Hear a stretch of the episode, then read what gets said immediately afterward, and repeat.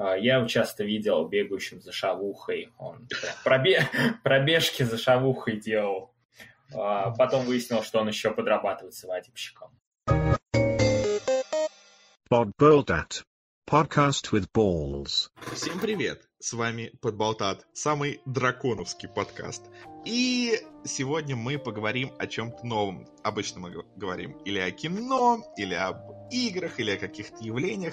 А сегодня мы немножечко поговорим об игровой журналистике а, в России. И мы надеемся, что это станет какой-то серией подкастов, а, потому что у нас в игровой журналистике довольно много всего интересного, учитывая, что каким подпольным способом она появлялась и как она развивалась и как все вообще было. Сегодня мы поговорим о первом, о наиболее крупном, наиболее нашумевшем журнале, э, рассказывавшем, э, я не знаю, из-за которого многие и стали увлекаться видеоиграми, аниме и так далее. Это журнал «Великий дракон».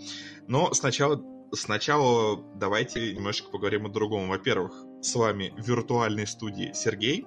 И Дмитрий. И Дмитрий. Скажи, как, с чего у тебя началось знакомство вообще с игровыми журналами? Как оно пошло? В году 2005, наверное, так, а, на Новый год мне подарили журнал «Игромания». И, собственно, у меня тогда еще не было ни компьютера, ни одной игровой приставки. Я всего пару раз играл у соседа в Дэнди, и все. И еще, когда у двоюродной сестры был день рождения, я к ней приходил после того, как, типа, поел тортики. Э, все остальные сидели, выпивали, а я шел к ней и садился, ну, в комнату, садился за компьютер и играл там, как достать соседа или «Властелин колец», что-нибудь такое.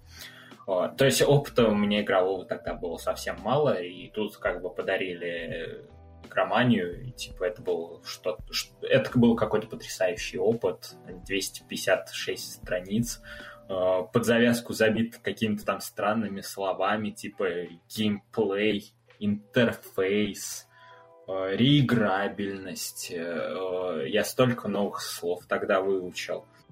И это было очень прикольно. И потом уже где-то с...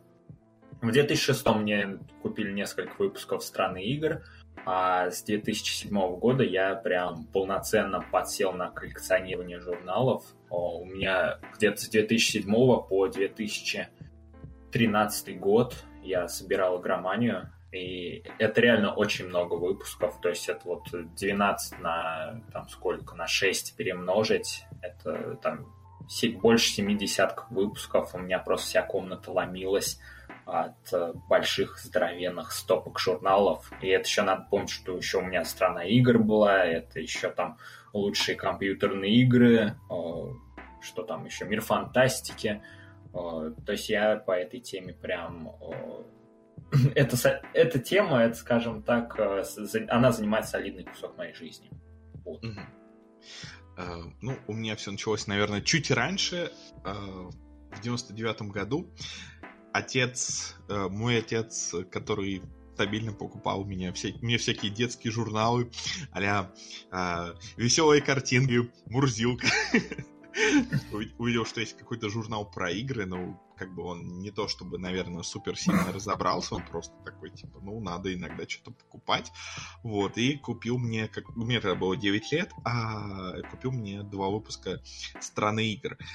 Это были кризисные выпуски, они печатались на дешевой газетной бумаге, но из-за этого они были огромными и с кучей деталей, которые можно было рассматривать. Э, это было очень, на самом деле, здорово. И мне как-то зашло, я такой, хм, а мне понравилось, вот можно еще. Вот, и с тех пор э, компьютерные журналы и видеоигровые журналы у меня начали покупаться так же часто, как и детские журналы. А я не знаю, что мне больше нравилось, но, принципе, наверное, нравилось все. И постепенно к стране игр прибавились Мегагейм, Навигатор мира, та же игромания, PC-игры, лучшие компьютерные игры GameXZ, которые я тогда как бы э, не очень оценил, но с годами понял, что на самом деле это, наверное, самый классный был журнал из всех. Великий дракон мне не попадался. И сейчас мы как бы оба скорее рассматриваем этот журнал с позиции людей, которые живут в 2019 году и пытаются понять, а почему он был таким культовым, а почему он был таким интересным для людей того времени, и как бы что в нем было интересного. Вот. Мы а, прочитали энное количество выпусков, мы ознакомились с его историей и постараемся дать какой-то свой вердикт. Если вы выросли на Великом Драконе, если для вас ситуация обстоит, эм, скажем так, иначе, чем для нас, то не серчайте. А, мы рассматриваем с той позиции, которая есть у нас, но мы будем рады услышать позицию в комментариях или а, где бы то ни было, свяжитесь с нами любым удобным вами способом. И, на самом деле есть много способов связаться с вами, выбирайте на ваш вкус. А, так что вот так вот, вот такой вот эм, будет мини-гид от людей, которые не знали Великого Дракона по Великому Дракону. И я думаю, что стоит начать с такой более формальной части, с того, как вообще он появился. Вот. О, да. да. В общем, был тогда на дворе 91 год, Советский Союз, он как бы уже все начал накрываться медным тазом, скажем так. И как всем жить, в общем, никто не знал. В той же журналистике как бы ситуация была такая, что с одной стороны запретили, ну, цензура, она как бы пропала, и в целом-то пошли довольно золотые годы, но при этом вместе с тем многие издания, они просто ну, не знали, как двигаться дальше, как прощупать, скажем так, путь к сердцам читателей. И в этот самый момент журналист искусства Борев, который много позже, спойлер, вообще забил на все это дело и стал производить сыр. В общем, он в тот год выпустил сборники рецензий на фильмы под названием «Видео Ас». И также, ну, и также еще «Видео Ас Экспресс», которые специализировались на внутренней кухне киноиндустрии. Э, тираж, э, между прочим, у того же первого выпуска был в районе 100 тысяч экземпляров. Это очень и очень много. И, в общем-то, тема пошла в народ. У видео Аса там появились самые разные, скажем так, ответвления Э, в том числе, например, посвященные спутниковым э, тарелкам и спутниковому телевещанию, также ответвления, которые были, ну, скажем так, обычным приложением черным, черно-белым дешевым журналом. Вот. Деньги на производство выделяло издательство, которое забирало больше половины прибыли. А, материалы писали как свои, так и брали у французских коллег.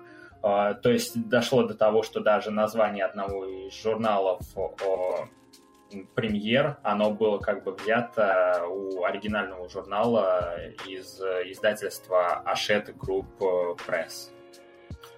И, в общем, какой-то момент Борев понял, что нужно покрывать новый рынок э, не фильмами едиными, и нужно осваивать нишу тех же компьютерных игр. Э, запустился видеоас компьютерные игры, который на самом деле э, успеха не сыскал по той простой причине, что он тупо не смог выйти. А, вот. Но об этом, об этой инициативе узнала контора Стиплер, которая в тот момент промышляла переводом и разработкой программ и продажей офисной техники. А, на 92 год они добавили в перечень своей продукции еще такую штукенцию, как Дэнди. Ну, то есть э, та самая тайвань, тайваньская э, штука, которая копировала оригинальную там систему NES. И, в общем-то, суть была в чем? Маркетинговый отдел Стиплера решил ну, продвигать э, эту самую Дэнди в прессе. Но не за счет обычной рекламы, а за счет рекламы, так сказать, нативной, то есть с помощью собственного журнала. Предложение печатать подобные издания вообще все солидные издательские дома они отвергли, а вот в свою очередь Видео Ас он не отказался. 91-92 год они вообще ознаменовались тем, что в тот момент царствовал такой серьезный кризис на издательском рынке. Так что вообще шел типа резкий взлет цен на бумагу, какие-то проводились бартерные аферы, общий финансовый хаос творился. Так что, когда Видеоас взялся за подобную авантюру, это было довольно так рискованно и вполне могло оказаться обернуться, скажем так, полным разорением издательства. Но Владимир Борев, он э, рискнул, он сказал, что, типа, ребят, э, с вас деньги, а с нас печать и распространение как минимум 20 тысяч экземпляров на номер.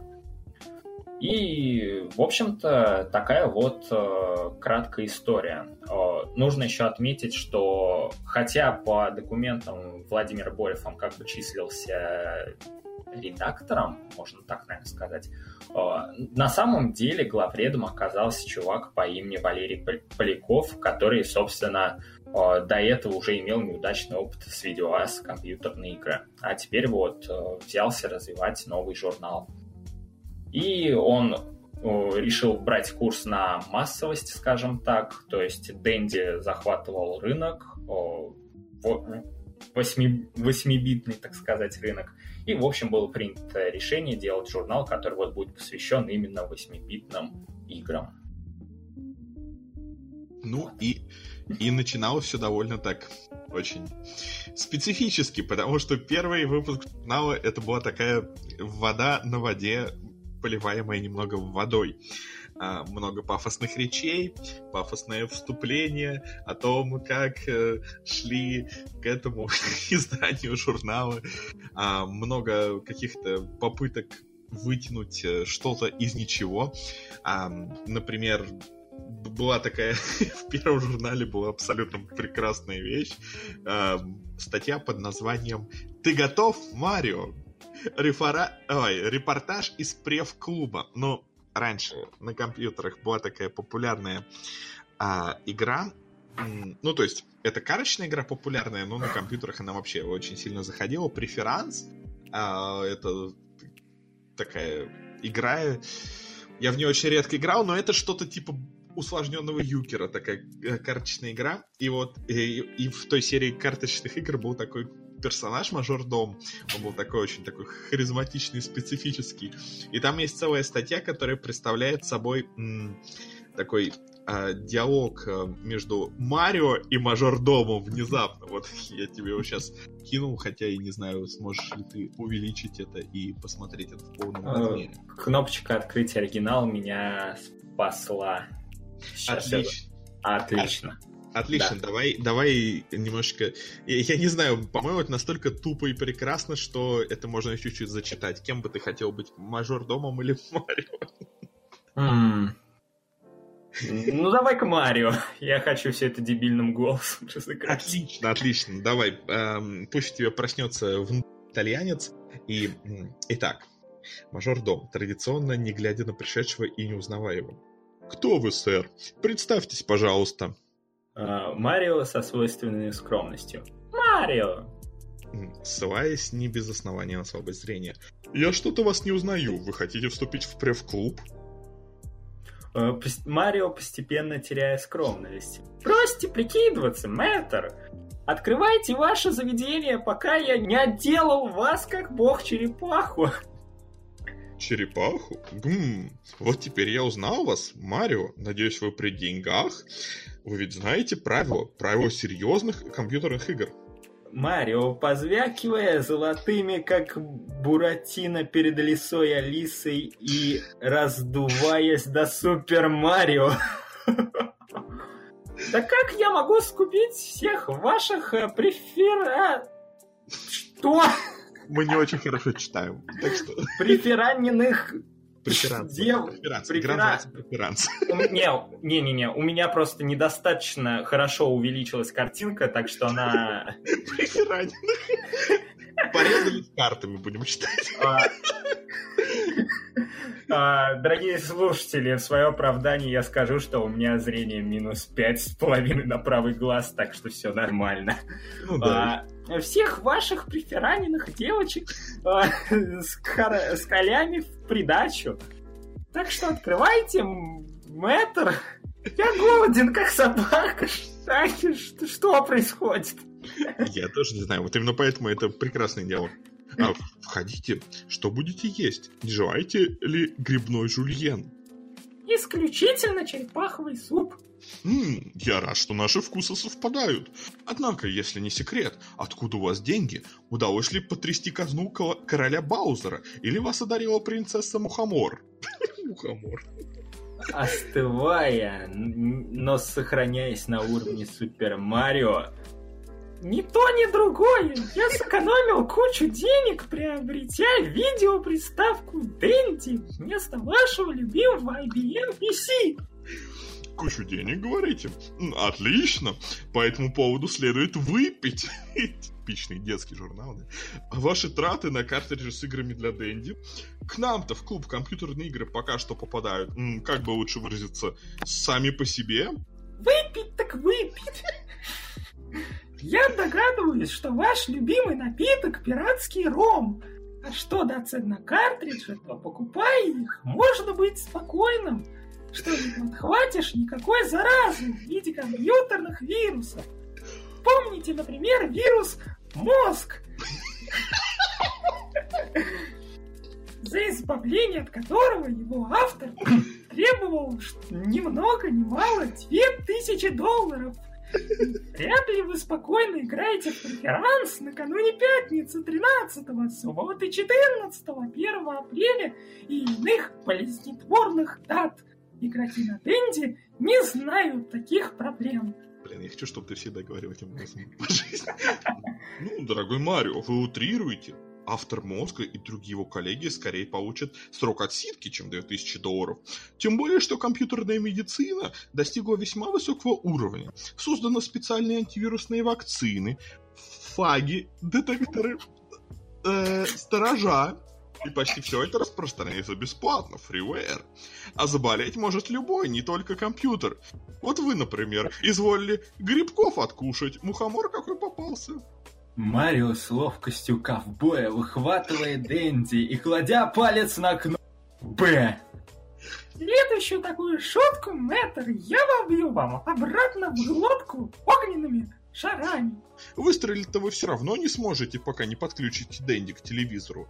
Но телевизор-то вы уже накопили или надеетесь заработать у нас в клубе игрой в преферанс? У кого сегодня нет телевизора? И Дэнди можно подключить практически к любому, хоть к вашему. Игры на Дэнди для молодых, энергичных людей, которые оттачивают свою реакцию в отчаянной борьбе с противником при быстрой смене игровой обстановки. Благодаря прекрасному цвету и звуковому сопровождению во многих играх создается полная иллюзия настоящего боя, катастрофы, землетрясения. Игры требующие большой вычислительной мощности, такие как шахматы, преферанс, имитаторы полетов, деловые игры, оставим пока персональному компьютеру. Хм, вы сказали пока. Неужели Дэнди замахнется программу? Даже если а, мощному компьютеру пока не удается играть в силу гроссмейстера. Полагаю, что да. Причем при помощи весьма оригинального технического решения. Для использования на стандартном игр, требующих большой вычислительной мощности, ну, мощности,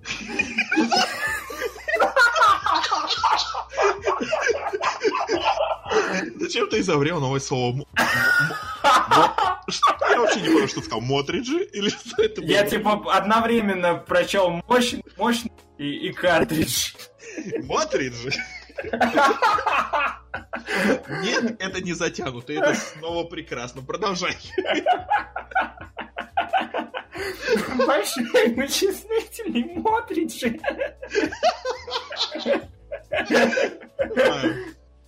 А картридж такой игрой вставляется дополнительный процессор, берущий на себя расчет вариант. Короче, нынешнее поколение выбирает Дэнди. Maybe, maybe. А как с английским у нынешнего поколения, того самого, которое выбирает? Ваши игры в большей части говорят по-английски. Если для компьютерных игроков, среди которых большинство программистов, внезапно. Этот язык как латынь для медиков, то вряд ли для молодежи это родная речь. К тому же есть недостаток документации по играм для Дэнди, в то время как компьютерные игры в большинстве сопровождаются подробными описаниями и хелпами. А, вот это сейчас звучит все как большая подводка к э, школе английского Skyeng. Я не против. Если они нас спонсируют, я только за. Мы можем читать такие диалоги. Мне кажется, они, они все, что угодно спонсируют, кроме нас. Эх, ну, может быть, на нас э, снизойдет audible.com. Или кто там еще спонсирует всех. Ладно, давай, осталось а... по две реплики. Марио впервые с начала беседы уменьшаясь до своих обычных габаритов. К сожалению, вынужден согласиться с вами, мэтр. Однако, как говорится, еще не вечер. Полагаю, что именно вы с вашими персональными компьютерами и поможете игрокам на Денде в изучении английского, как постоянно помогаете в создании игр. Вот это речь не мальчика, но мужа. Я рад, что вы вспомнили, что любая игра, прежде чем стать игрой для Дэнди, должна быть разработана и отлажена на компьютере. И, конечно же, программисты, переводчики и любители компьютерных игр с удовольствием займутся разработкой описаний игр для Дэнди на русском языке, предложат программы, обучающие английскому и другим иностранным языкам. Но теперь, дорогой Марио, за дело. Вас ждут партнеры по преферансу. А, пулька не свидание, к началу не опаздывает. И готов Марио? Опять превращаюсь в Супер Марио. Всегда готов, а нашу беседу, мэтр, мы продолжим после победы. Отлично. Боже мой. Мне кажется, завтра Марио посадит голос и не сможет разговаривать. На самом деле это э, наиболее одновременно и интересно, и характерное, что было в первом выпуске, потому что все остальное занимает еще большая вода. То есть там есть эм, какой-то еще одна страница, посвященная целиком Марио и принцессе Мухомор. Почему Мухомор, если она персик? Ну да ладно. А, ну хотя она то от стула еще уже называлась. Ну ладно. Короче, там есть какое-то эссе о компьютерах, а, есть э, рубрика, где пытаются придумать описание жанров. В общем, первый выпуск писали так, что растягивали все, что могли. Там было интервью с основателем эм, Стиплер и Дэнди, соответственно. 26-летним чувак. Боже мой, чувак моложе меня, а уже был жуликом и пиратом.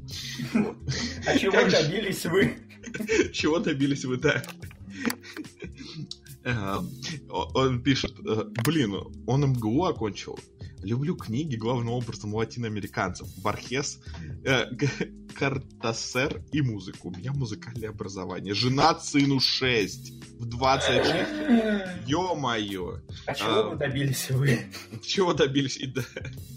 Вот, ну, то есть, просто суть всего этого была в том, что вы поняли, что первый выпуск был, ну, и даже не то, что первый выпуск, а первые выпуски были довольно водянистыми, как типичный а... диплом выпускника.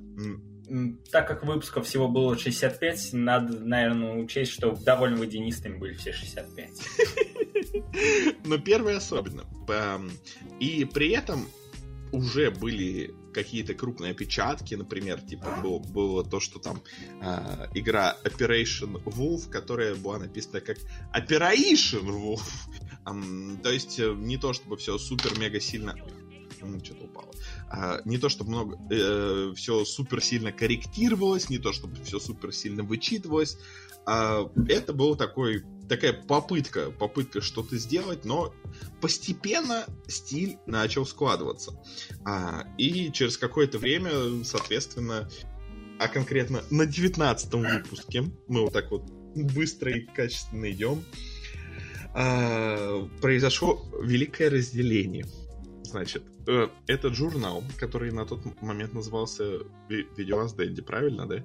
А, да. А, он, он разделился на два новых журнала. Первый стал Великим Драконом, который был назван в честь э, вымышленного автора, пишущего под псевдонимом. А, и, соответственно, осталась буква D, ну, типа Дэнди, дракон, ну, типа. Какая-то узнаваемость была. Вот. И был второй журнал, э, как он точно назывался, Дэнди Новой Реальности? О, да, да. Ну, Вот. точнее, э, мы можем полагать, что он назывался Дэнди Новая Реальность, но у него был такой ублюдочный дизайн, что прочесть, я думаю, это было нереально. Да, э, на самом деле, я, я как бы, когда я был в школе, и мы пытались издать школьную газету, и никто из нас о верстке, и мы пытались что-то сделать. Скажем так, у нас выходило что-то вот похожее на более ранние выпуски э, Великого Дракона. А, Что явно не комплимент нашим навыкам, но скорее говорит о том, что вот эта вот Дэнди Новая Реальность даже по тем меркам казалось бы чем-то абсолютно трэшевым и безумным. Это человек, а, который не только не имеет представления о верстке, как будто бы это верстал, а как будто человек, который впервые вообще открыл эту программу и пытается в ней что-то сделать. В общем, это был абсолютный трэш. И если вы хотите себя развлечь, настоятельно рекомендуем с этим ознакомиться, потому что, ну, именно на уровне так плохо, что хорошо, это, это вот, это, это нормально. В то же время журнал «Великий дракон» был более таким приличным бастардом этого видеоаса Дэнди. Он, э, скажем так, уже когда они разделились, там уже был более-менее сформировавшийся стиль, который по-крупному продолжился вплоть до конца этого журнала. Ну, во-первых, там были довольно-таки такие ам, угарные, м, угарные оглавления, где были всякие такие странные описания а, всего, и типа ты читаешь это и интригуешься, эм, типа, я не знаю, вот, например, в 19 выпуске, ну, просто пару примеров. Способы убивания некоторых боссов, препятствующих нормальной первобытной жизни приятелей. А, Одичавший Маугли без предупреждения вскочил на высшую ступень читательского хит-парада. Энциклопедия — это овеществление заветной мысли родителей и учителей, что можно обучаться играя. Земляной червяк Джим. Откуда? Почему? Как это земляное жалкое на первый взгляд создание смогло сделаться супергероем? Как такой маленький красненький сантиметровый червячок не побоялся сразиться с силами зла? Как, если вам им за правду интересно узнать ответы на эти вопросы? То читайте внимательно и тащитесь. Я как будто желтую газету киоска открыл. Оно так и выглядит. То есть вот какие-то такие либо подробные, либо угарные описания, они должны были, видимо, заинтриговать и, и увлечь. Это, наверное, единственное, что вообще супер без изменений сохранилось, но так по-крупному, в принципе, изменений все равно было немало. Первый же этот выпуск, он же 19-й, а, он интересен величайшим на свете репортажем про поездку в Японию, который написал автор под псевдонимом Дак Вейдер. Каламбур для тех лет сойдет. Ам, парень очень выглядящий так, как будто ему лет 15. Я не знаю, сколько ему было, но будто бы лет 15. Ам, в общем, он съездил в Японию. Он сфотографировался пару раз на улице. И ничего толком не описал. Поехал домой. И вот, и вот это вот типа репортаж. Там нет ничего интересного. А, но зато это типа престижно. Он съездил в Японию. Вот. А также в первых выпусках была прекрасная-прекрасная традиция фотографировать скриншоты игр с телевизора. Не принимая во внимание то, как работают электронно-лучевые трубки, которые дают жуткие полосы, когда их фотографируешь. Вот. И кроме того, там были вообще такие прекрасные-прекрасные вещи. То, что, а, например, скриншот э, пиксельный растянутый кривой. На одной странице он начинается черно-белым, на другой продолжается цветным. То есть всем было довольно пофигу. А, Но надо при этом э, признать, что там довольно прикольная находка была, типа вот делать множество фоток и так уровней, и склеивать их так, как будто карта целого уровня получается. Да. Это довольно прикольно. А, Хотя бо- и заимствовали. Более того, я так скажу, что м, вообще в первых э, выпусках, точнее, ну, в первых многих выпусках Великого Дракона, все было хорошо с инфографикой. а, действительно могли сделать карту целого уровня, могли сделать какую-то информацию о том, что какие-то предметы в игре значат, и это все было очень круто, это было очень наглядно, и для тех лет это было вообще м- супер. Еще одна традиция, которая продлилась долгое время, а, это брать физиономии авторов и приклеивать их на персонажей компьютерных игр. Это смотрится так мило и смешно, что просто мимими. Учитывая, что все они выглядели как будто им лет 15, в лучшем случае. Я очень надеюсь, что они просто молодо выглядели. Но мне кажется, им было лет по 15. А, в общем, я не знаю. Это, это, на, это надо видеть. Традиция, кстати, по-моему, вот, как мне кажется, несколько видов да, ну, довольно существенно видоизменилось, но что-то вот в твоей корневой идее осталось. В общем, эта традиция частично перешла в страну игр. Угу. Я помню, что там, типа, была отдельная страничка с э, авторским составом, редакторским угу. авторским. А, и там, в общем, были нарисованы такие чибики, которые как бы отображали авторов, но при этом эти чибики, они косили под каких-то героев игр, там, допустим, из Final Fantasy 7. И я думаю, это частично вот идея оттуда как раз пошла, из Великого Дракона. А, возможно, да. Ну, я сейчас э, не буду врать, но мне кажется, что в стране игр это, ну, скажем так, где-то после середины нулевых уже это пошло. То есть, О, да, да. Ну, у меня вот выпуск за 2006 год был, вот за 2006 там точно я это угу. помню. Ну, ну да, возможно.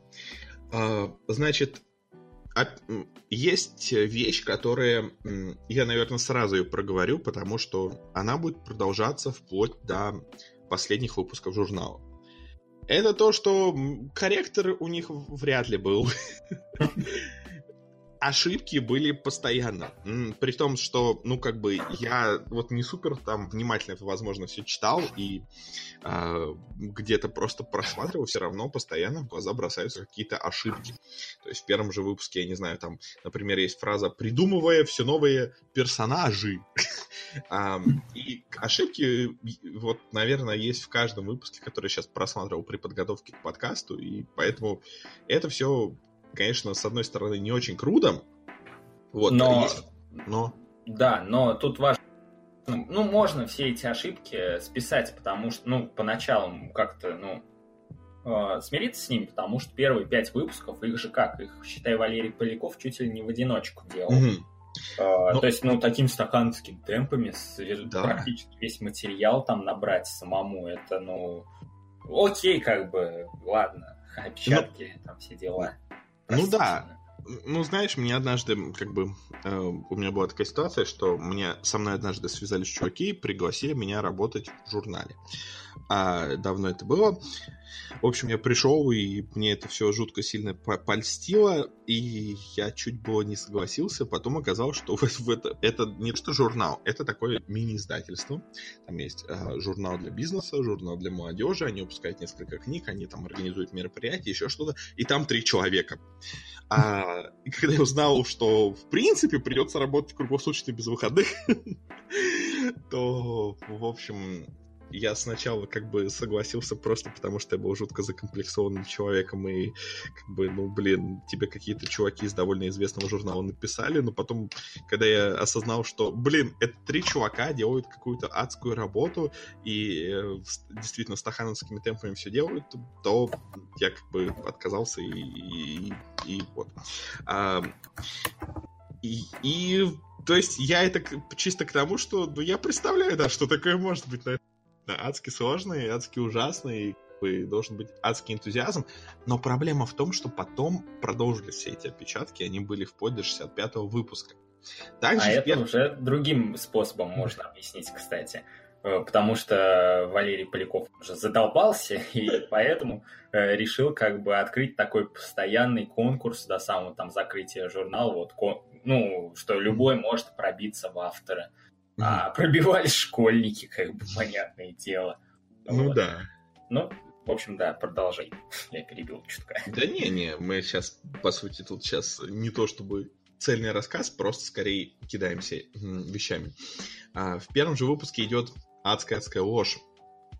То есть, вы знаете, кто такой Стивен Спилберг? Верно, верно. Это тот самый, э, что снял «Парк юрского и Индиану Джонса. Так вот, снял он еще и мультфильм, и тоже весьма известный. А, как ты думаешь, какой, может быть, имеется в виду а, аниманьяки? Не? Нет, Тини Тун. Спилберг снял Тини Тун. А, окей. Довольно близко. Довольно близко, да. Вот. И уже с, с тех эм, номеров пошла главная фишка журнала, из-за которого он и был таким особенным, крутым и офигенным. А, это большое-большое участие именно читателей в, в, в составлении контента, в наполнении журнала. Во-первых, была рубрика с, со сценариями игр. Вот типичный сценарий из 19 выпуска, который присылал Мистер Грейт «Ночная тень» из подмосковного Домодеда. Игра про себя. Дестроеры, пришельцы из космоса, захватили город. Они вполне оправдали свое название. Город превращен в руины, но уж больно все гладко прошло у пришельцев. Почти никакого сопротивления им не было оказано. Значит, за нападением стоит кто-то из землян.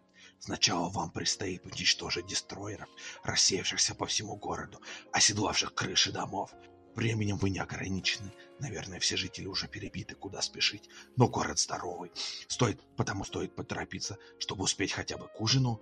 Вы идете по городу, оглядывая все закоулки и оставляя за собой горы трупов, которые не исчезают, как в других играх, а про... Ничего, что это будет за ограни... технические ограничения. А продолжают лежать в назидание будущим дестроерам, их нынешнему ны... нынешнему земному руководству. Вы схватываетесь с ним в финале, к сожалению, так и не узнав, кто он и кто вы. Неужто мистер Грейт, тайный дестроер? Пусть оставшийся в живых откроет эту тайну. В общем... Где детонатор? Я чувствую, у меня тоже будет. Короче, так себе были дизайн-документы. В дальнейшем это будет решено, я об этом чуть позже расскажу. А, Но... Я натыкался в 36-м выпуске на описание симулятора домохозяйства. Его прислал, его прислал мужчина или женщина? Э, я не запомнил, но суть была в том, что она в итоге там шлялась по больницам, подворотням, дралась с бандитами. Блин, слушай, ну это интересно, это мне нравится. Вот, кроме того, там, там был уже прекрасный арт, вот я тебе сейчас прислал, прекрасного Бэтмена, мне очень понравился. арты с индийских, вот эти постеры индийских фильмов напоминают. Да-да-да. Такой, я не знаю. В общем, э, Тулин Вячеслав, город железнодорожный. Если ты нас слушаешь, твой Бэтмен был прекрасен. Абсолютно прекрасен. Ну, в общем, и в дальнейшем, в принципе, все продолжилось в, то, в том же духе. А, то есть, вот. Ну и у них сохранилась, короче, традиция делать угарные э, всякие описания э, в оглавлении. Я почему-то сохранил тут такое описание Спокойствие, малыш, только спокойствие.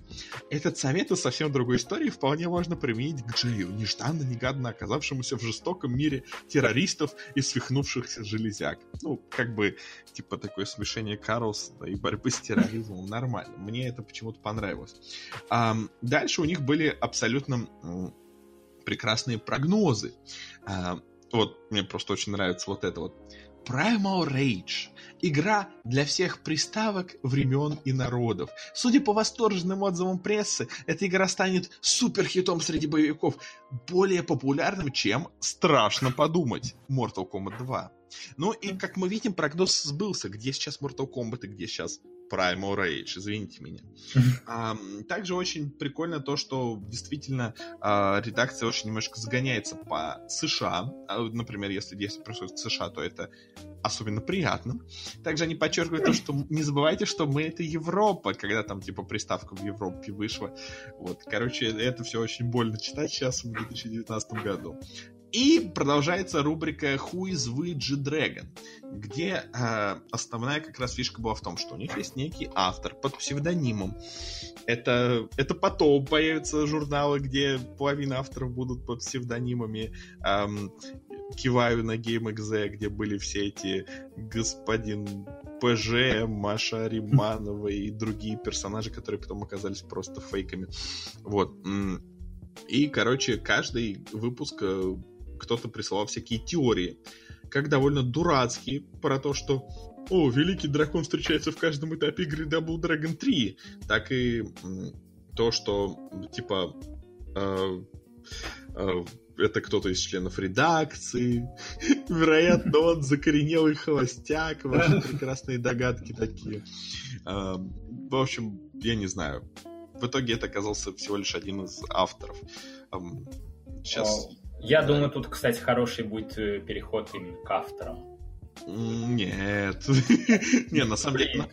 На, на самом деле хороший, просто как мы перейдем к авторам, я еще несколько характерных вещей про журнал скажу, но я думаю, для разнообразия давай перейдем к авторам. Я согласен. А, и, собственно, автором, который скрывался под ником Великий Дракон, это был «Почему у меня мышка зависла». А, Вау, вот это имя! Вот это Очень- очень, не, очень нестандартное было имя, конечно, но как-то... э, Ладно, на самом деле... На самом деле это был... Блин, почему? Почему? Почему? Почему? Почему, я это был он? Да, почему это был он, Великий Дракон? Ну, блин, где, где?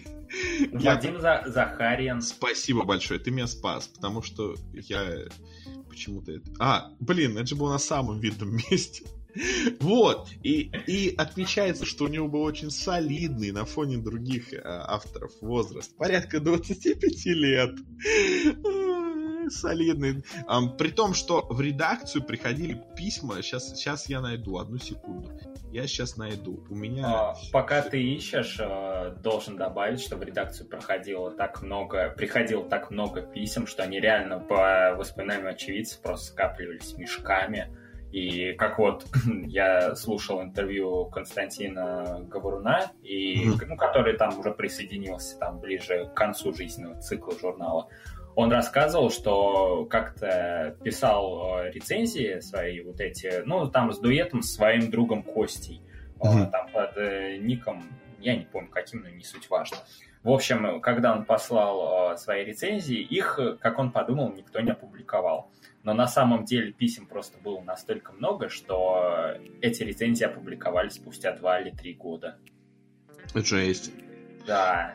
И Ну- как бы вообще журнал не особо парился насчет актуальности. То есть там Ну да. могли про игры 5, 6, 7-летней давности рассказывать. Эпоха PlayStation 1 пришла, они про 8-битки все еще рассказывали, потому что типа главред он как бы считал, что вот мы должны быть массовые, мы должны там э, быть как-то вместе с народом. Ну, это скорее особенность рынка. Ры- Весь рынок отставал по-крупному. Вот, я просто нашел письмо, где писал чувак, которому 42 года, и он типа «Ой, не решался вам написать, потому что мне 42 года. Как бы на фоне этого то, что в редакции автор 25 лет, 5 лет считался старожилом, а, это немножечко странно. Вот, но авторы были. И все они были очень, очень мелкими. Я не знаю. Они очень... Я, я пытался что-то по авторам по- поготовить, но по сути все сводилось к тому, что это мелкий чувак. Он выглядит на 15 лет. Следующий чувак тоже мелкий. Он выглядит на 15 лет.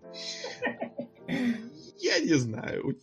Так что... А, Но мне кажется, тут э, скорее даже важно не то, какими они были тогда, а какими они стали э, непосредственно сейчас. Мгм. Собственно, как, как пошла их судьба. А, То есть, опять же, можно, например, ну, для начала, как бы, начнем с таких относительно ноунеймов. Да-да-да. Ну, это тот же Дак Вейдер, э, который э, был вообще эдаким фанатом Звездных э, войн, амбассадором Star Wars, и всячески пропихивал вот эту вот тематику в журнал.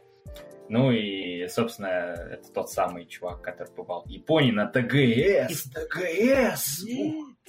Интересно, что потом а, в журнале тоже будет еще один выпуск про Японию, но нормальный. И при этом будет ссылаться на тот стрёмный выпуск, и типа...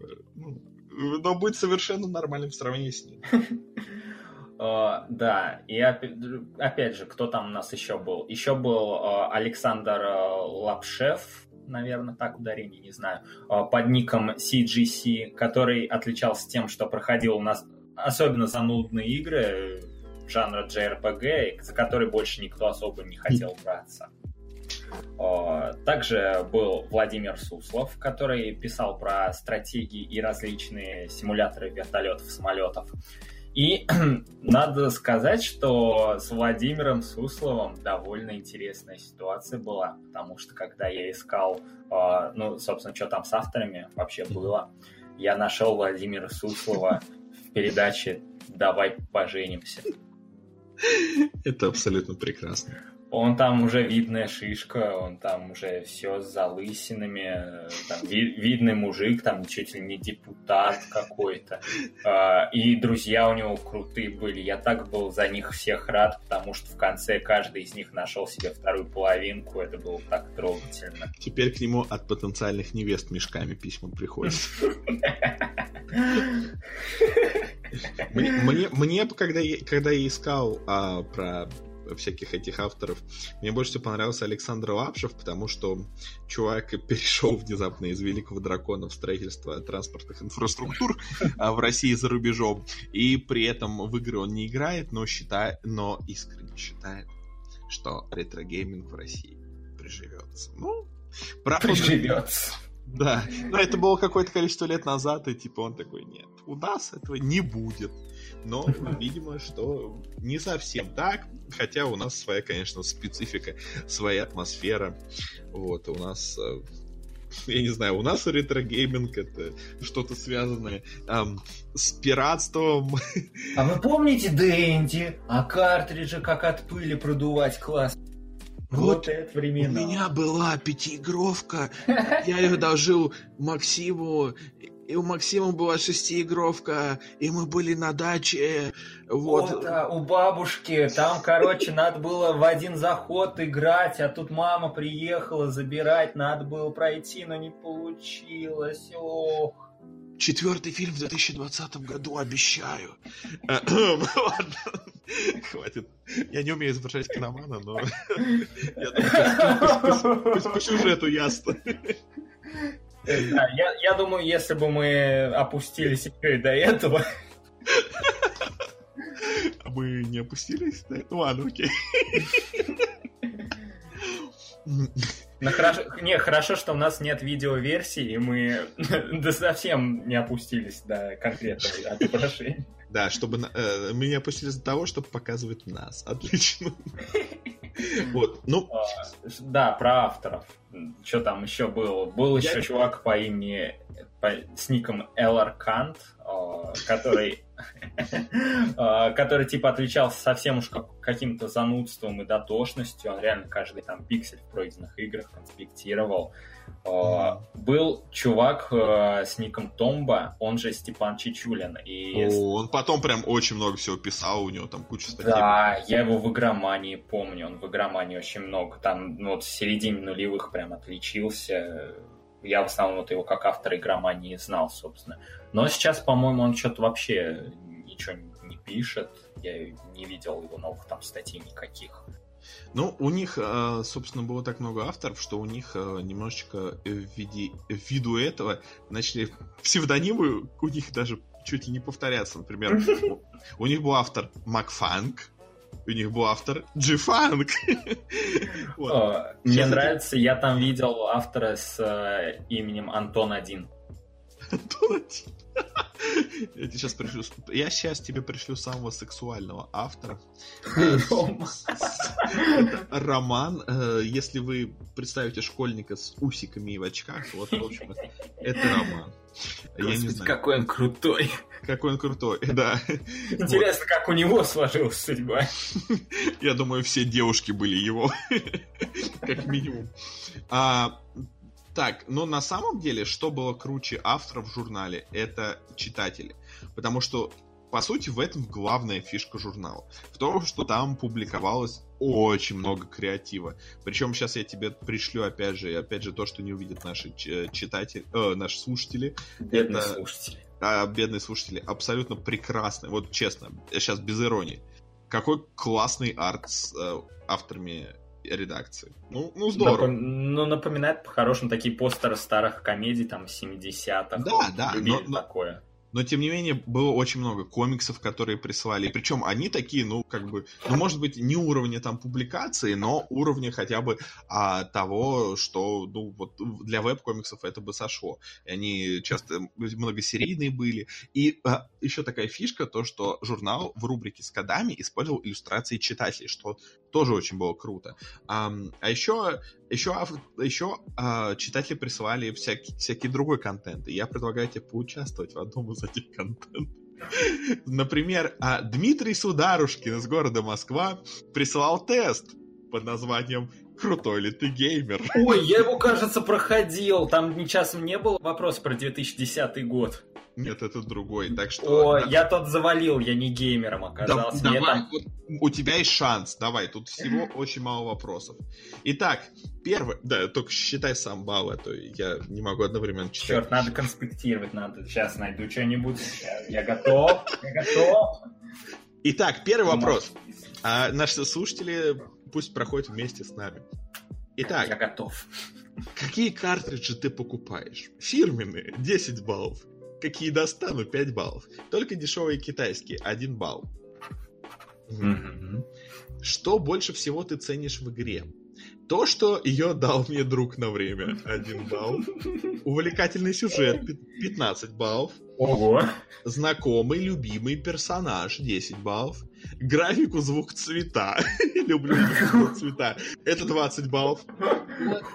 То, что сколько ни делай, делаешь все новые и новые открытия. 30 баллов. Вау, как много!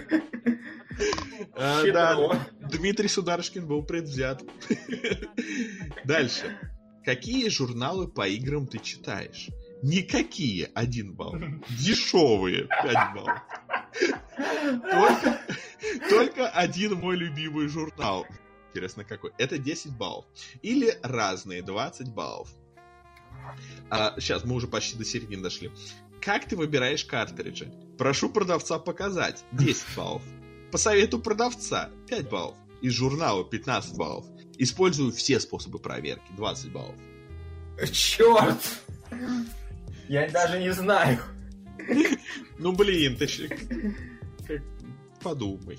Как ты картриджи покупаешь? А, итак, далее. Пятый вопрос. Какую приставку ты уважаешь больше прочих? Сейчас, сейчас, сейчас дальше. Тут, тут, тут Дмитрий совершенно предвзят, как все Дмитрии. А, ту, что у меня есть, 10 баллов. Ту, что, ту, что сейчас разумно рекламируется, 5 баллов. Ту, что у меня нет, 1 балл.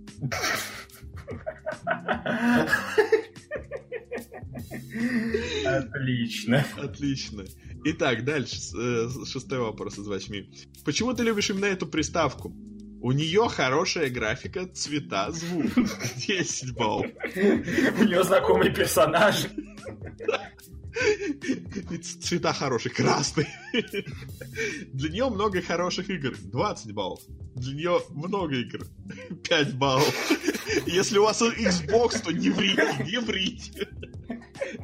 Она дорогая, значит хорошая. Один балл. Если у вас Xbox, не врите. Ой, ладно. Сколько игр в год ты покупаешь? Один.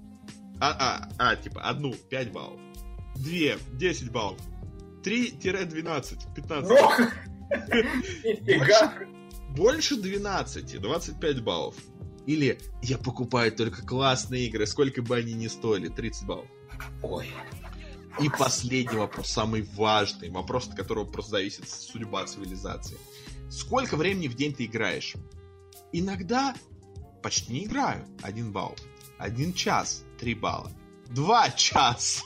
Не два часа, а два часа. Это очень важно. Это пять баллов. Если два часа, то не стоит Иногда играю три и более часа, а иногда, запятая, вообще, запятая, не играю. 10 баллов. Итак, сколько у тебя баллов Так, 16, 36, 50... Так, подожди, 56, 66, 86, 100... Господи, какая высшая математика здесь меня к этому не готовила. 116, 100, 120, 126 баллов. О, 126 баллов. Значит, э, ты попадаешь в категорию а, от 101 до 150. Браво, ты супергеймер! Отыгрался! Yes! Теперь для, для наших слушателей, если у вас от 51 до 100, то нормально геймер, продолжай игру в свое удовольствие. От 31 до 50. Если ты еще новичок, то результат вполне достойный. Если же ты величаешь себя геймером со стажем, то пора выходить на пенсию. И 30 и меньше, вообще такое козлинское описание. Знаешь, игра не твоя стихия, лучше смотри видик, там за тебя другие поиграют. Это еще нормально. В том тесте, который проходил я, там, короче, один, во-первых, один из вопросов был, типа, какой сейчас год? И там вариант ответов. 97-й? 2010-й? Я уже понял, что тут, наверное, не судьба дальше. Да. В итоге мне посоветовали, сказали, что игры это не мое, сынок, иди играй на скрипке. Офигенно. Вот, хочу еще несколько, немножечко поговорить о рубриках. Во-первых, была рубрика «Забор». Сначала она была очень угарная. Там всякие цитаты прикольные публиковали. Потом она превратилась в тупо такие объявления, что не очень круто. И потом она была закрыта. А в, в более ранних выпусках были прекрасные цитаты. А, например, «Жизнь коротка, потерпи немного».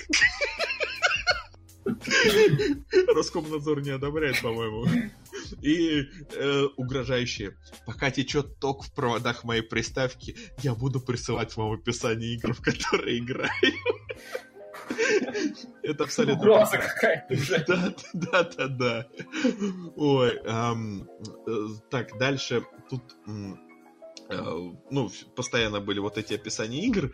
Я даже, я, естественно, не буду их э, зачитывать, потому что это слишком много, но как кому интересно, рекомендую поискать. Замок злого колдуна, по нему сделали игру, по нему сделали игру. Это описание, по нему сделали реальную игру. И игра «Восставший из Сеги». Вам только нужно знать, что сюжет создан фирмой Иванов Enterprise, город Томск, 20 января 95 года. В 22 часа 17 минут 48 секунд. Это абсолютно прекрасно. Вот, а дальше была козлинская рубрика. Мне она очень не нравится. Сейчас я просто прочитаю описание, ты поймешь почему. В редакцию приходит множество читательских сюжетов. Типа нападение на Землю инопланетян, путешествие на машине времени и тому подобных. К сожалению, большинство из них не содержит оригинальных, на наш взгляд, идей. Ни в смысле сюжета, ни в плане построения игры. То-то другие были оригинальные. Везде земляне в панике, но тут находится герой, вооруженный тем-то, тем-то, тем-то. Он бьет этих незадачливых инопланетян. Так-то, так-то, хэппи Конечно, если на эту тему появится оригинальное описание, мы его обязательно опубликуем. А пока ограничимся тем, что в рамках рубрики «Фонтан фонтан» фантазии, фантазии, блин, откроем уголок под названием «Брызги». В нем мы будем печатать находки тех наших читателей, чей фонтан еще не забил в полную силу, но брызги фантазии уже долетают до редакции. То есть, переводя на русский, то, что вы присылали говно, но нам нужно растянуть журнал, надо это опубликовать. Например, пример. В игре Ильи Чемова, город Новомосковск, Тульская область, привет, Илья, если слушаешь. Ночь демонов. Главная героиня монашка, стреляющая во встречных вампиров и демонов из пистолета, крещенной водой. А Макаров Саша из Москвы придумал резинового полицейского, который может растягиваться на километры, растекаться в луже жидкой резины и отбивать пули как из рога. Блин, на самом деле... Да это круто. Это довольно крутая игра. Это, по-моему, лучший концепт пока что. Вот. А, да, вот. А, а, я да. помню, было описание игры, которое, типа, задизайнена так, что она, типа, главная ее цель это завести даже самого матерого геймера. По-моему, это было воплощено в дальнейшем не раз, да? Ну, ну, ну, да. Не, ну я, я супер хороший сразу вспоминаю. Я вспоминаю либо супер хороший, либо этот, э, блин, как она называется, про... Блин, ну, ну, ну там же где-то такая стебная игра, что-то I wanna be Бо Бош, не Боши, Бош, может быть Боши? Нет? Как там игра называется? Сейчас. Йоши. Йоши, да, конечно. Марио.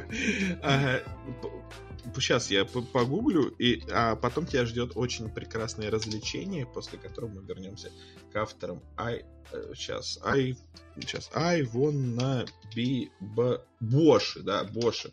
абсолютно жестокая, суровая игра. Э, продолжение игры The Guy. Она очень такая суровая, но при этом довольно проходимая. Я не знаю, вот. А, ну, Dark Souls, Dark Souls. Пойдет Dark Souls. А также, я хочу вот что. Просто, понимаешь, мы, конечно, и так отвлекаемся, но есть такие прекрасные вещи, которые невозможно пропустить. Например, э, сейчас мы с тобой поиграем в игру. Ты будешь... Я ролевые игры, yes! Да, ролевые игры, э, игры это по Куперу. Купер их расшифровывал это в журнале как жанр ручной полевой гранаты, РПГ. О, Купер мы еще вернемся. Купер мы еще вернемся, да. Итак, словарь проходимца игр. Ой, ой, обожаю. Я буду называть значения, а ты будешь угадывать, что... Итак, встрял. Нет, застрял, застрял, много врагов. Нет, на самом деле это значит проиграл. Но, внимание, внимание, внимание. А эксперты редакции не согласны с переводом некоторых терминов на человеческий. По мнению редакции, редакции встрял значит вмешался. Ну да, логично. Ладно, дальше проще. Вынес. Убил. Правильно.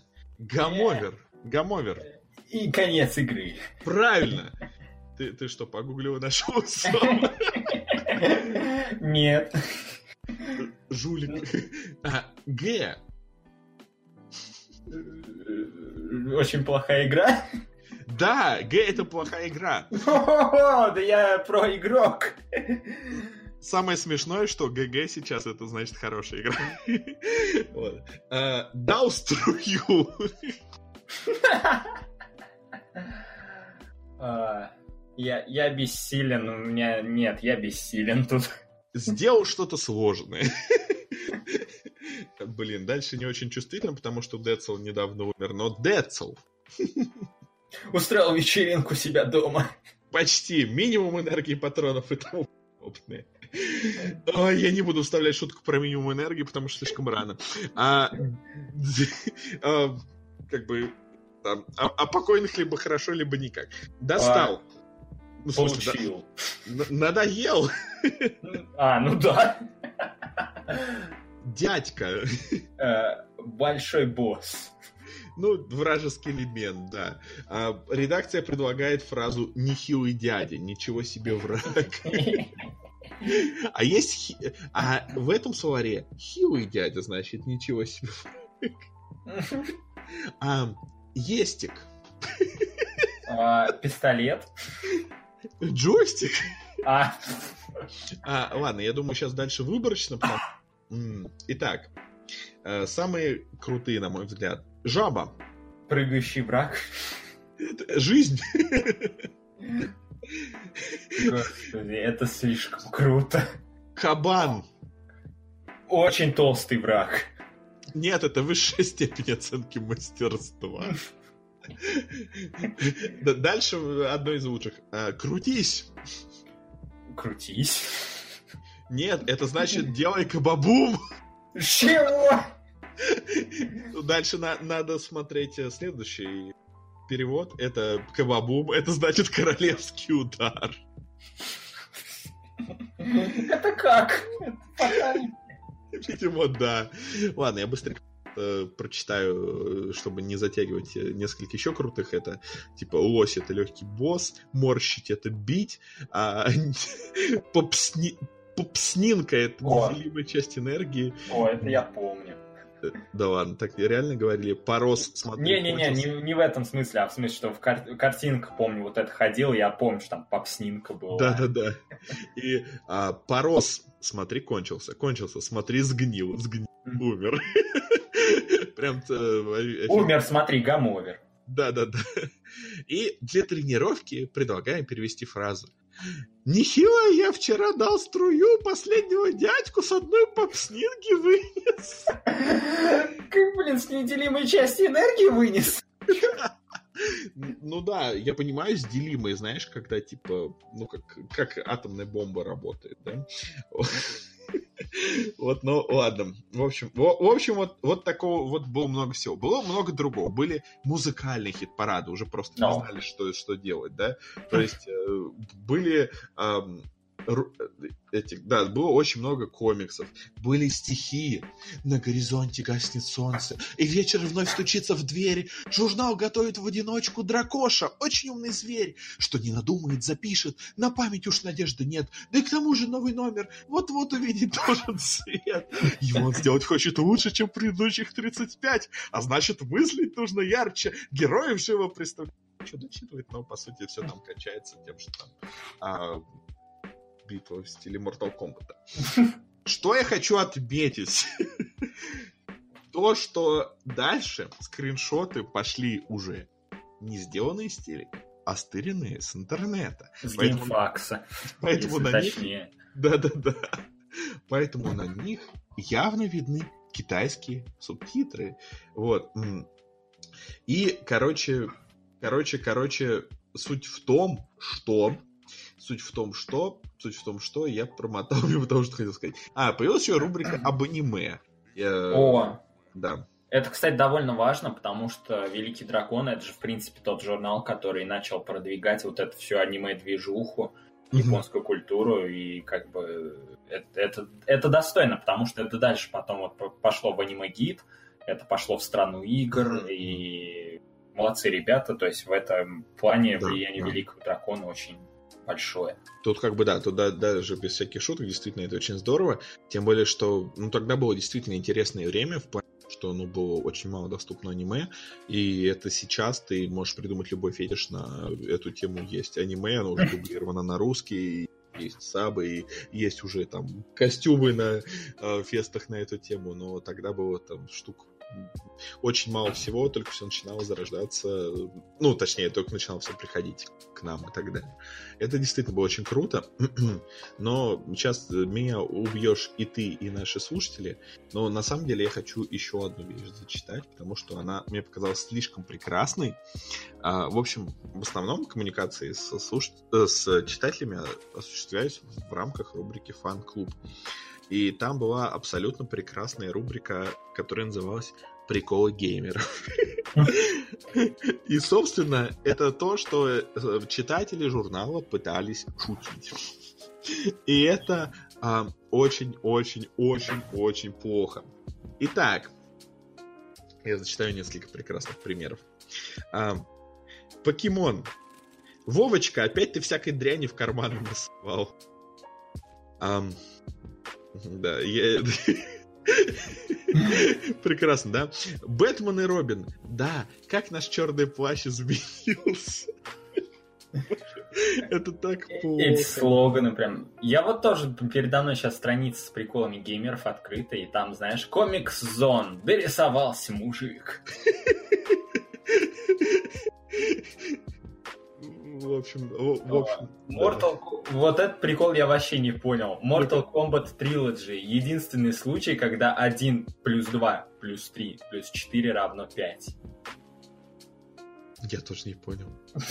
Давайте по- попроще про Mortal Kombat. Чтобы увидеть небо в алмазах, крепко приложиться о землю. Или Mortal Kombat Trilogy. Хорошая драка всегда найдет благородного зрителя. В в общем, в этих э, в журналах, что читали мои родители, в основном были примерно такие же. Тящий анекдот. Типа того, да. Не, на самом деле, шутки шутками, когда мне было лет 9, я над таким реально смеялся. И, возможно, для маленьких детей это очень круто. Но, ам, но, тем, то- но тем не менее. Но, несмотря на все это, постепенно в журнале начинало становиться все меньше и меньше контента от э, э, читателей. Если еще, в 50-м выпуске были какие-то шикарные комиксы от э, некой авторши под названием, э, точнее под ником прекрасный ник, который в том году был ну, абсолютно э, не так актуален, а сейчас он более прекрасен. Это вирус Эбола. Ой, в общем, то дальше как-то все это отпало. То есть остались какие-то картинки, остались какие-то вступления, но всего это стало меньше. Зато появился сайт. У него был прекрасный адрес Я понимаю, что я скачу с э, одного на другой, но все настолько прекрасно с этим журналом. Адрес этого сайта был geocities.com, ну, если кто-то не знает, это что-то типа как у нас было, типа Югос или Народ.ру, да, только а, от Яху. А, слэш MacFang1.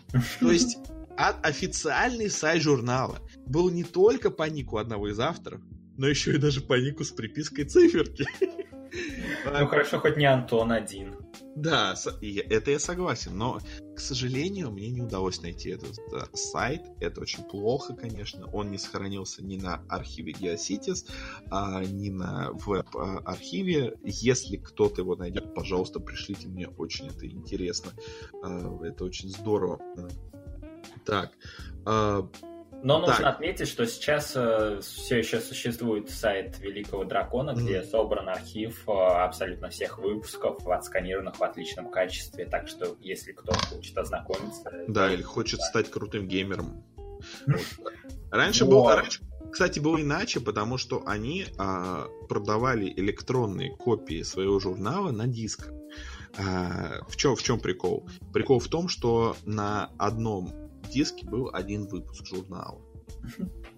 Это очень странно, но для тех времен это, наверное, было очень круто. Вот. Возможно, они косили так под японцев, которые типа продавали аниме, там, знаешь, на одном диске две серии, что-нибудь такое. Да подожди, мне кажется, японцы продавали э, диск, э, аниме на одном диске две серии, потому что у них э, долгое время были распространены не DVD, а, блин, как же этот формат называется? CD, что-то там. Супер, супер CD? Супер, да, или супер, или видео CD. Есть, а, есть видео CD, есть супер видео CD. Да. Вот. Мне кажется, что дело в этом. Не-не, а когда даже там пошла чуть ли не эпоха Блюрея, все равно это такая дурная практика была. А, да? Ну, ну да. ладно, значит, видимо, так. Ну, может, там какие-нибудь супер дополнительные материалы. Но, но тут, видимо, просто желание больше заработать на, на, на этих дурацких читателей, которые шлют вот эти дурацкие, дурацкие свои сюжеты. Мешками. Однообразные. И вообще, и вообще часто через статьи проскальзывает такая нотка пренебрежения. Например, у меня встретилась такая сейчас. Ага, вот. А, типа в статье про Metal Gear Solid, что там обсуждали, типа, вероятность ПК-версии. И сильно подозреваю, что ПК-версия будет востребована только у владельцев э, PS1 или Dreamcast. Представляете себе, что такое Metal Gear Solid? Ну, не накопивших еще денег на новую консоль. А, кстати, кстати, ты, там, у тебя написано, кто автор этих э, строк, так сказать? Блин. Я, у меня я... есть подозрение, кто это. А, я, у меня написано это в каком выпуске, так что я могу сейчас очень быстро найти. Так что э, расскажи пока что-нибудь еще, я пока быстро. О, ну вот э, относительно снобизма, то есть э, очень ярко так э, снобизмом выделялись два товарища. Это, собственно, Лорд Ханта, он же Алексей Пожарский. Uh-huh. Чувак, который отличился эпичным пересказом игры Final Fantasy VII, и это, наверное, самая популярная серия статей в журнале в принципе.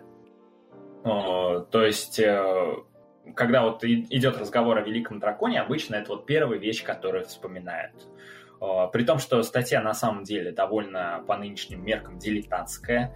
А, я видел, то есть вот э, разбора от... Э, ну, в общем, видел разбор такой большой, там было сказано, что, типа, чувак-то, по сути, там играл как-то поверхностно, без знаний языка, потому что игра была не переведенная. Uh-huh. И очень много чуши напорол, но в тот момент это считалось очень крутой статьей. Ну, неважно.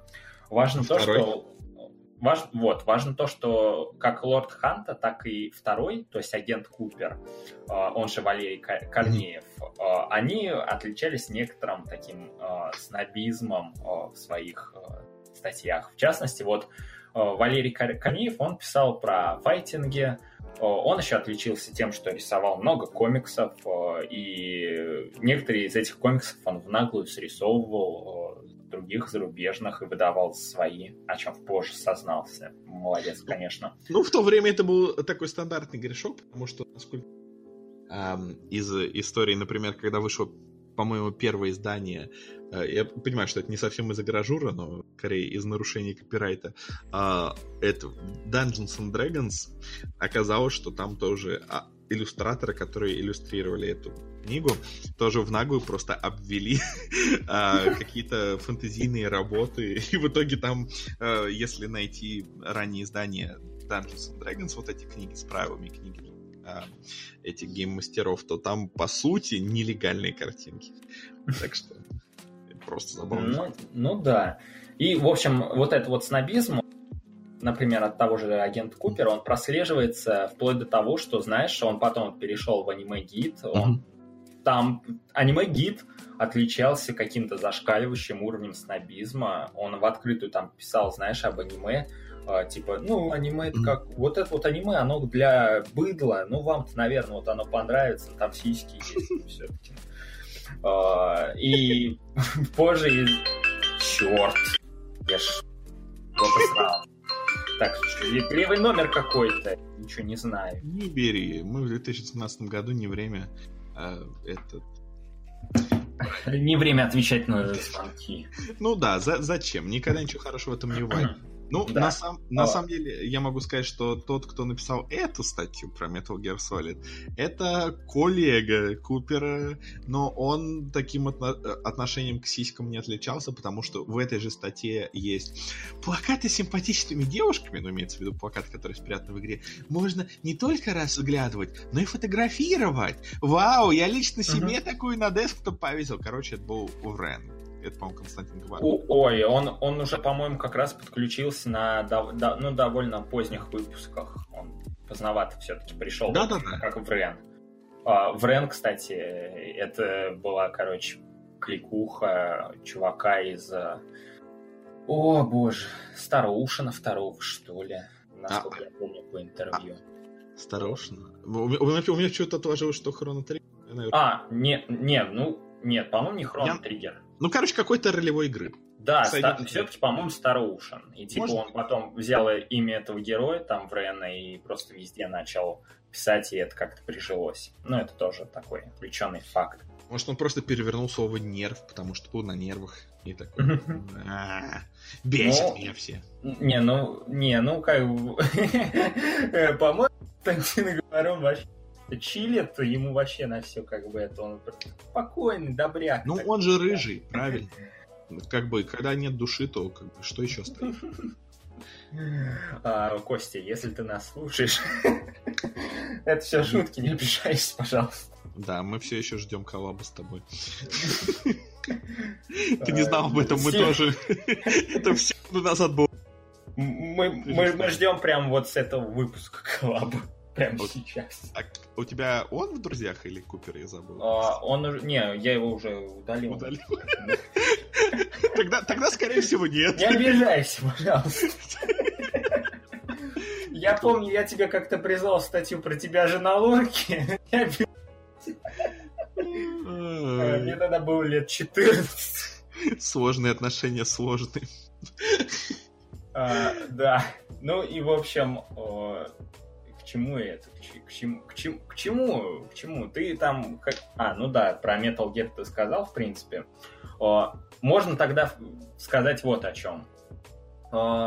Агент Купер, в общем, это такой чувак, который, наверное, по, вот второй после Константина Говоруна, mm-hmm. человек, который очень ярко выделился, но в отличие от Говоруна, в довольно негативном ключе. В общем, Купер он отметился своим проектом атаку... Черт, я туплю. Атаку на видео, да? По-моему, по да, по-моему, атаку да. на видео. Я, я просто хотел сказать атаку но видео, но атаку но на... видео это аниме такое. Да, это атаку на видео. Типа игра да. Да. В общем, атаку на видео. И это такой проект, который, э, по-моему, был анонсирован еще в 2013 году. А, на него собирались деньги, денег было много собрано, и деньги эти собирались на то, чтобы Валерий Корнеев вместе там с своими какими-то друзьями, коллегами... Поехал а, на Пагамы и всех кинул? Поехал в Японию и никого не кинул, а записал очень много эксклюзивных интервью, эксклюзивных футажей, но внезапно всплыла одна маленькая деталь, которую почему-то никто не предусмотрел, хотя она была довольно на виду. дело в том, что проект был посвящен японской культуре и угу. в большей части аниме. Угу. И они собирались посетить э, много студий, они собирались взять интервью. Угу. Но вот какая беда. У аниме-студий нет особой практики пускать каких-то левых людей, что-то там записывать. А, если ты не делаешь документалку о создании того вот проекта, который пилит конкретно аниме-студия, то тебя с большой долей вероятности просто пошлют лесом. А некоторые, они как бы пускают, шом и как бы вообще никаких это претензий, э, снимайте. Но у нас очень много секретных проектов, поэтому, пожалуйста, все, что там увидите, там э, какие-то раскадровки, еще что-то, вы их замажьте квадратиками, а это примерно 90% футажей.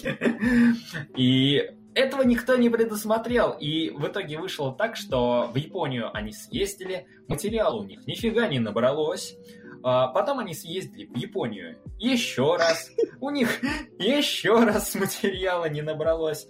Они поняли, что делать-то вообще-то что-то надо, шли годы. А, в шестнадцатом году вышел первый выпуск спустя три года. Э, в котором э, отдувались по большей части чуваки, которые вообще как бы не из Японии.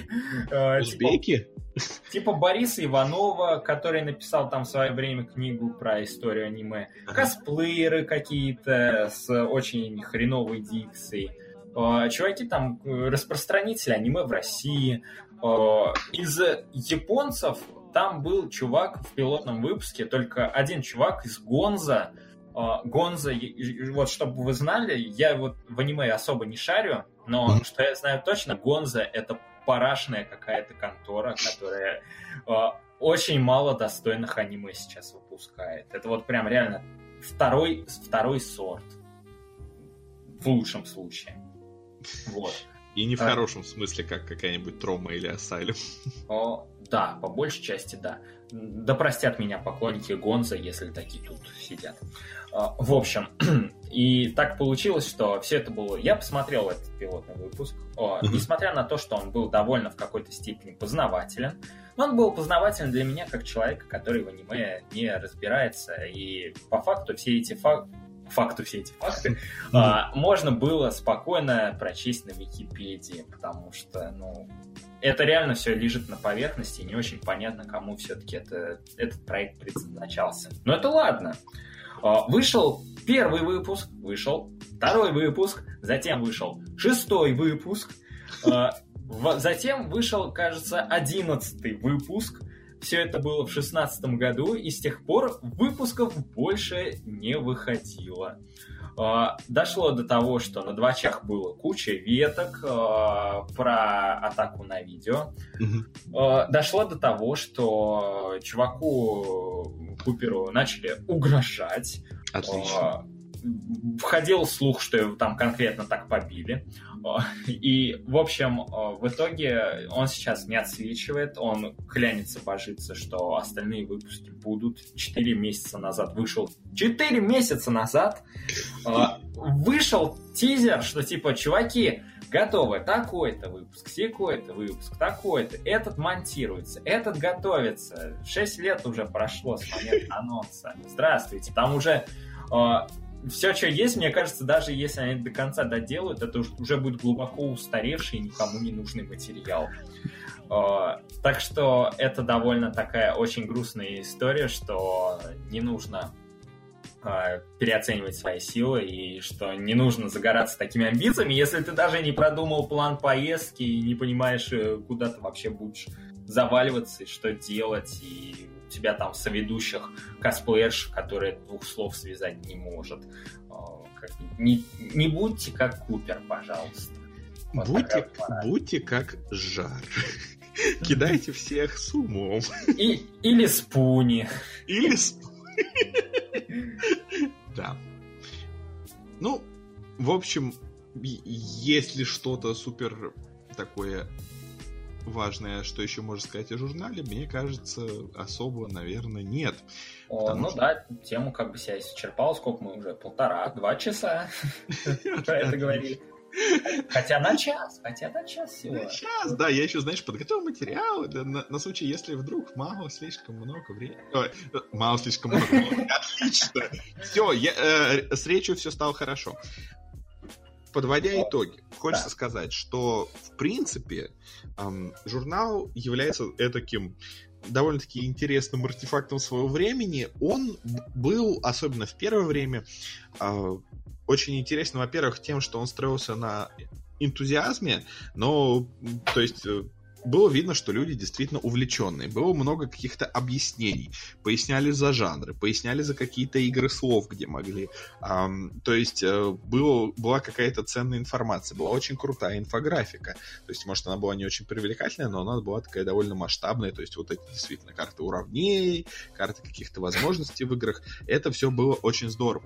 Но главная сила журнала была именно в участии с, э, читателей. Я все Я теперь уже путаю слова читателей, зрителей, слушателей, поэтому я не знаю, что говорить просто. И контент, который они прислали, был действительно потрясающий. Они свали классные комиксы, они свали действительно офигенный, а, профессионально выглядящий арт, они свали тексты. И, эм, по сути, при чтении первых номеров э, при чтении до первых 30 номеров, даже при чтении первых 40 номеров, понимаешь, за что этот журнал, по сути, любили. Потому что, когда ты его читаешь, есть ощущение, что ты являешься частью вот этой субкультуры. Субкультуры увлеченных людей, которые присылают какой-то контент, присылают какие-то ам, художественные вещи, э, присылают какие-то комиксы, и некоторые даже на игровую тематику, некоторые на историческую, некоторые имитировали мангу.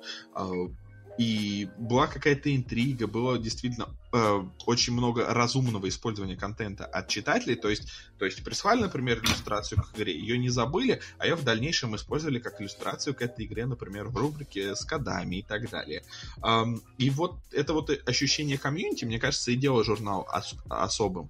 Но где-то выпуска после 50 оно начало угасать, рубрики начали а, закрываться. все, конечно, было так более дорого и профессионально, и больше похоже скорее на раннюю сторону игр. А, но при этом все было очень настолько тускло, что когда я готовился к этому подкасту, у меня есть тут такие какие-то выдержки из многих номеров, и вот из последних номеров у меня просто вот нету ни одной вырезки, потому что там ничего интересного не было. Это были сухие, пресные а, журналы, которые были такой лишь тенью того, что было раньше. А, стоит ли сейчас это все читать? Ну, наверное, интерес ради. Выпуски довольно одинаковые. Можно почитать выборочно несколько выпусков или поискать вот эти всякие культовые материалы, типа того, что Дима упомянул про Final Fantasy, эм, или какие-то культовые описания несуществующих игр или комиксы. Выборочно можно, мне кажется. Вот. э, какое у тебя впечатление о журнале? А то я О, болтаю. Я вот еще должен добавить, почему журнал загнулся. Потому что, ну, помимо того, что как бы его время ну, физически уже прошло, потому что он закрылся, по сути, в конце 2003 года. 2003 год, алло, уже PlayStation 2, как бы, все, 8-битки, 16-битки, 32-битки, это уже все такие вещи, как бы, Ну да, то есть они, они, конечно, писали про все эти вещи, то есть, ну просто, ну наряду с какими-то другими полисками. А, Ну и помимо общего довольно низкого качества а, статей, в принципе, ну потому что там тащили буквально единицы, а а все остальные там разбежались по другим журналам к тому моменту. Помимо всего этого, в журнале из-за того, что он был довольно такой пиратской направленности, эти все картриджи, многоигровочки, там все, все такое, да, а, к ним не шли рекламодатели. А без рекламодателей, ну, на, на какие шиши они, в принципе, могли жить, если так подумать. То есть уже чудо, что они продержались до 2003 года, там не- даже выпуски не регулярно выходили, но тем не менее выходили. А, Это уже все равно довольно такое любопытное явление. Но ему стоило оставаться в 90-х и закончиться вот с началом нулевых.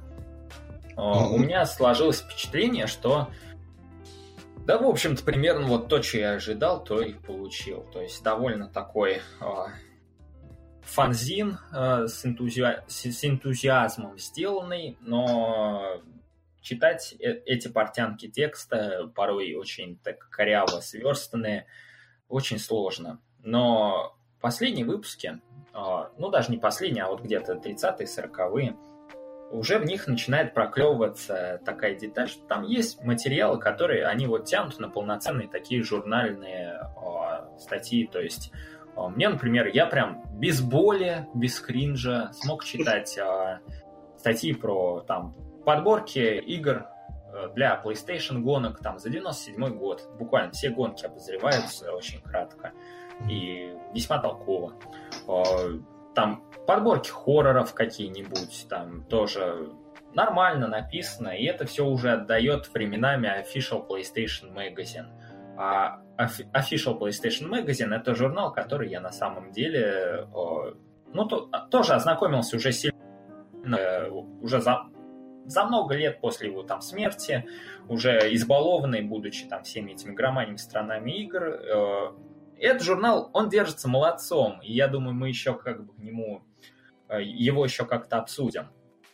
А что касается Великого Дракона, ну, забавный, занятный артефакт э, своей эпохи. Да, один-два номера полистать, почему бы и нет, собственно. Больше он как бы не выдерживает критики в остальном. Вот. У меня ну, такие впечатления а какие впечатления были у вас, если вы читали этот журнал? Ну, по сути, он выходил довольно долго, сколько лет? 10 выходит? Почти ну, да. что, с перерывами. То есть, если вы его застали, если у вас был опыт, так сказать, чтения его в то время, пока он выходил, обязательно делитесь им. Если вам понравилось, если это все дело зайдет, то мы продолжим говорить про другие журналы, ну, естественно, в перемешку с другими материалами, потому что это очень интересный такой кусок истории э, нашей культуры, вот. Я не знаю, насколько это на самом деле можно считать именно культурой, но это тот пласт, который как бы а, был скорее промежуточным звеном между конечными потребителями этой культуры и самой культурой. А, так что все это очень интересно. Спасибо, что прослушали этот внезапно почему-то длинный подкаст, который планировался быть очень коротким, когда у нас э, что-то работало иначе. И а, взрыв вертолета. Бдунькс.